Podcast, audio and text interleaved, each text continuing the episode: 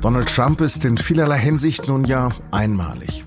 Und jetzt ist er auch noch der erste Ex-US-Präsident, gegen den der Kongress ein Strafverfahren empfiehlt. Jetzt geht es Schlag auf Schlag, das sagt Fabian Fellmann, der US-Korrespondent der SZ. Sie hören auf den Punkt den Nachrichtenpodcast der Süddeutschen Zeitung. Am Mikro ist Lars Langenau. Herzlich willkommen.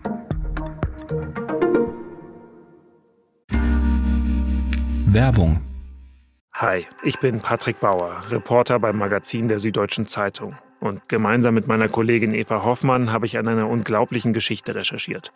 Tom und Jana denken, sie ziehen mit ihrem kleinen Kind zu einer liebevollen Gemeinschaft. Aber sie landen in einer Gruppe, in der Menschen manipuliert und psychisch und physisch fertig gemacht werden. Wie schafft es die Familie da wieder raus? Im Schattenkloster. Chronik einer Gehirnwäsche ist ein SZ Plus Podcast in Zusammenarbeit mit Audible. Jetzt auf sz.de slash Schattenkloster. Eine kurze Aufzählung, was Trump unter anderem gerade vorgeworfen wird. Behinderung eines offiziellen Vorgangs, Beeinflussung von Zeugen, Anstiftung oder Beihilfe zum Aufstand und Verschwörung gegen die US-Regierung. Wie es das Mitglied des Untersuchungsausschusses des US-Kongress, die Demokratin Elaine Luria, bei der letzten öffentlichen Anhörung schildert, klingt es so. In summary, President Trump lit the flame He poured gasoline on the fire and sat by in the White House dining room for hours watching the fire burn. Trump hat die Flamme entzündet, er goss Benzin über das Feuer und saß stundenlang im Speisesaal des Weißen Hauses und sah zu, wie das Feuer brannte. Es geht dabei um Trumps Rolle bei der Erstürmung des Kapitols am 6. Januar 2021. Zur Erinnerung, fünf Menschen kamen damals ums Leben. Mehr als 140 Polizisten wurden verletzt. Viele Abgeordnete und Mitarbeiter mussten um ihr Leben fürchten. Auch Vizepräsident Mike Pence entkam nur äußerst knapp dem brutalen Mob. Und jetzt empfiehlt das Gremium, ein Strafverfahren gegen den Ex-Präsidenten und mehrere Komplizen einzuleiten. Erstmals in der Geschichte der Vereinigten Staaten. Einstimmig wegen einer Million Beweise. So hat es der demokratische Ausschussvorsitzende Benny Thompson gesagt und If we are to survive as a nation of laws and democracy, this can never happen again. Wenn wir als Nation der Gesetze und der Demokratie überleben wollen, darf dies nie wieder geschehen. Seine republikanische Kollegin und Trumps schärfste innerparteiliche Kritikerin, die scheidende Kongressabgeordnete Liz Cheney, sekundiert. January 6, 2021 was the first time one American president refused his constitutional duty to transfer power peacefully to the next. Der 6. Januar 2021 war das erste Mal, dass ein amerikanischer Präsident seine verfassungsmäßige Pflicht zur friedlichen Machtübernahme an den Nächsten verweigerte. Und sie sagt, niemand, der sich so verhält, darf je wieder ein öffentliches Amt bekleiden. Trump hat darauf auf seine sehr eigene Art reagiert. Er schrieb, was mich nicht umbringt, macht mich stärker. Der Untersuchungsausschuss kann Trump selbst nicht vor Gericht bringen. Er hat dem Justizministerium das aber empfohlen. Wie es jetzt weitergeht darüber, habe ich mit meinem Schweizer Kollegen Fabian Fährmann in Washington gesprochen. Fabian, wie waren die ersten Reaktionen auf die Empfehlung des Ausschusses, Trump vor Gericht zu bringen? Na, die Demokraten haben sich gefreut. Sie haben darauf hingewiesen, dass das eine historische Empfehlung ist. Das ist noch nie passiert in der Geschichte der USA. Bei den Republikanern hingegen waren die Reaktionen sehr verhalten. Man hat eigentlich erwartet, dass sie sich ähm, deutlich hinter Trump stellen würden und ihn verteidigen würden. Ähm, einige haben aber sich ähm, gar nicht geäußert oder sich ähm, nicht klar geäußert. Also er, er, er hat da nicht sehr viel Support, außer von seinen treuesten Anhängern. Und welcher dieser Strafbestände wiegt am schwersten? Das ist die Verschwörung zu einem gewaltsamen Aufstand. Ähm, da kann er bis zu zehn Jahre Gefängnis dafür kriegen, zum Beispiel, neben einer Buße. Eine Anklage empfiehlt der Ausschuss aber auch wegen Betrugs gegen die Vereinigten Staaten, wegen Beeinflussung von Zeugen, wegen der Störung einer öffentlichen äh, Verhandlung, der Kongressverhandlungen vom 6. Januar. Also da kommt schon eine ganze Menge zusammen. Du sagst zehn Jahre, ist das nicht eine verhältnismäßig milde Strafe?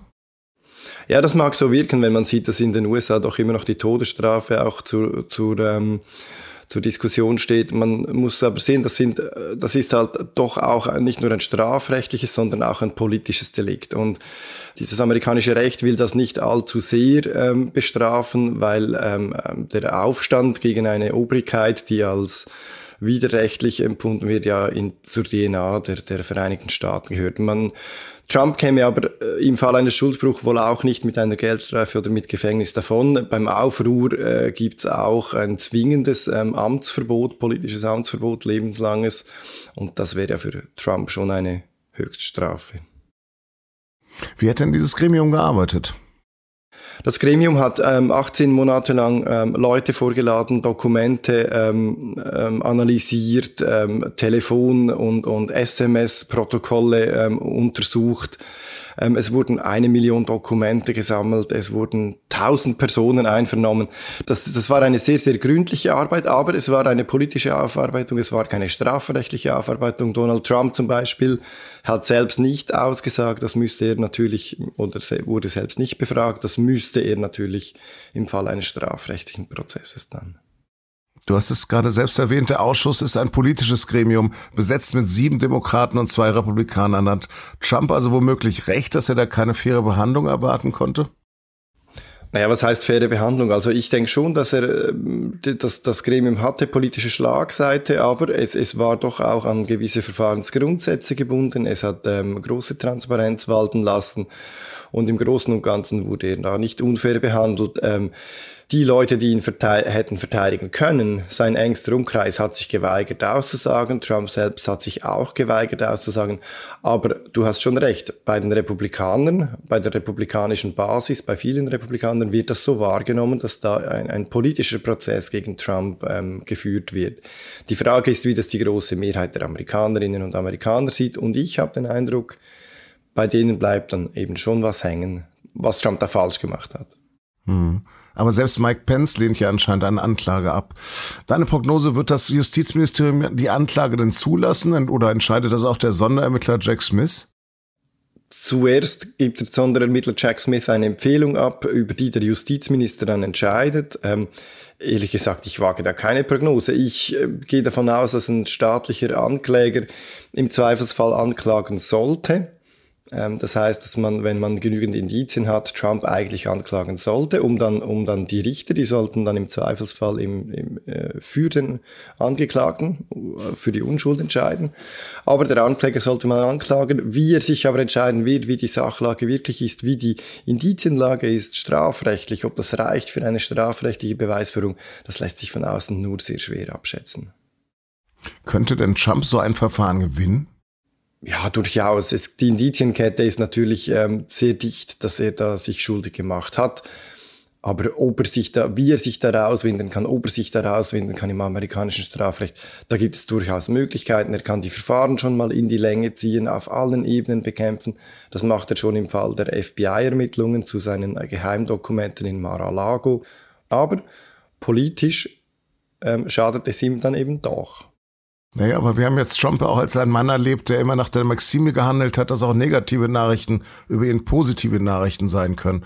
Also könnte ihn das sogar stärken im Vorwahlkampf?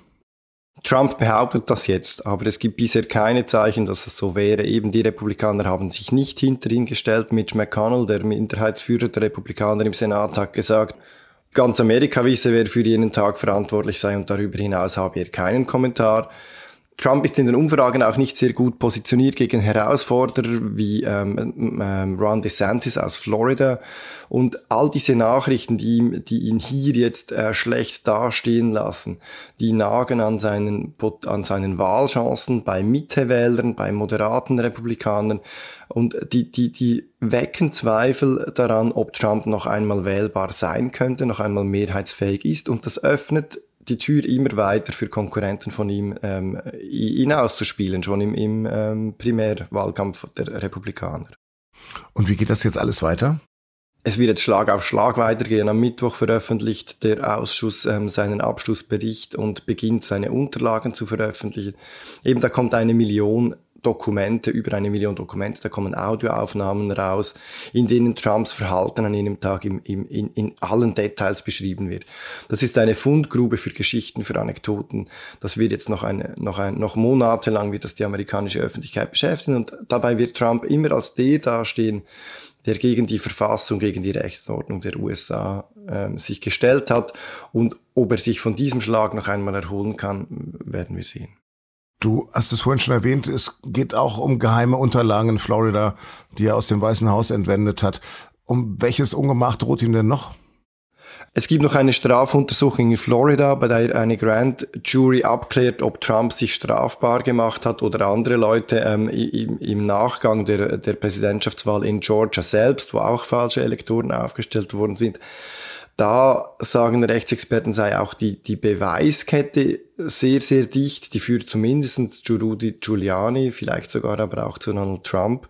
Und bereits schuldig gesprochen worden ist ja bereits schon die Trump Organization, dass sie ähm, ähm, Steuerbetrug begangen hat. Da wurde Trump nicht persönlich belangt, aber auch da ist etwas hängen geblieben. Und heute Dienstag noch wird ein Ausschuss des Parlaments entscheiden, ob es die Steuerunterlagen äh, von Donald Trump veröffentlichen will. Es wird also bunt weitergehen. Fabian, herzlichen Dank für deine Einblicke. Danke, Lars. Eva Kaili soll im EU-Korruptionsskandal ein Teilgeständnis abgelegt haben. Das berichten eine belgische und eine italienische Zeitung. Die Ex-Vizepräsidentin des Europaparlaments soll demnach bei ihrer Festnahme am 9. Dezember den Ermittlern gestanden haben, von den Aktivitäten ihres Lebensgefährten und eines ehemaligen sozialdemokratischen Europaabgeordneten gewusst zu haben. Ihr sei auch bekannt gewesen, dass, Zitat, Koffer voller Bargeld durch ihr Apartment geschleust wurden. Und sie soll zugegeben haben, ihren Vater gebeten zu haben, Geld aus der Wohnung in Sicherheit zu bringen. Kailis Anwalt bestreitet das angebliche Teilgeständnis. Die Griechin soll am Donnerstag in Brüssel zu einem Haftprüfungstermin erscheinen. Schuldspruch nach 77 Jahren. Eine ehemalige Sekretärin im KZ Stutthof bei Danzig ist zu einer Bewährungsstrafe von zwei Jahren verurteilt worden. Laut Landgericht Itzehoe hat die 97-Jährige von 1943 bis 1945 Beihilfe zum Mord an mehr als 10.000 Menschen geleistet, als Schreibtischtäterin. Da sie zur Tatzeit erst 18 bis 19 Jahre alt war, fand der Prozess vor einer Jugendkammer statt. Erst ganz zum Schluss des Prozesses brach sie ihr Schweigen. Es tut mir leid, was alles geschehen ist, sagte sie und fügte hinzu, ich bereue, dass ich zu der Zeit gerade in Stutthof war. Mehr kann ich nicht sagen.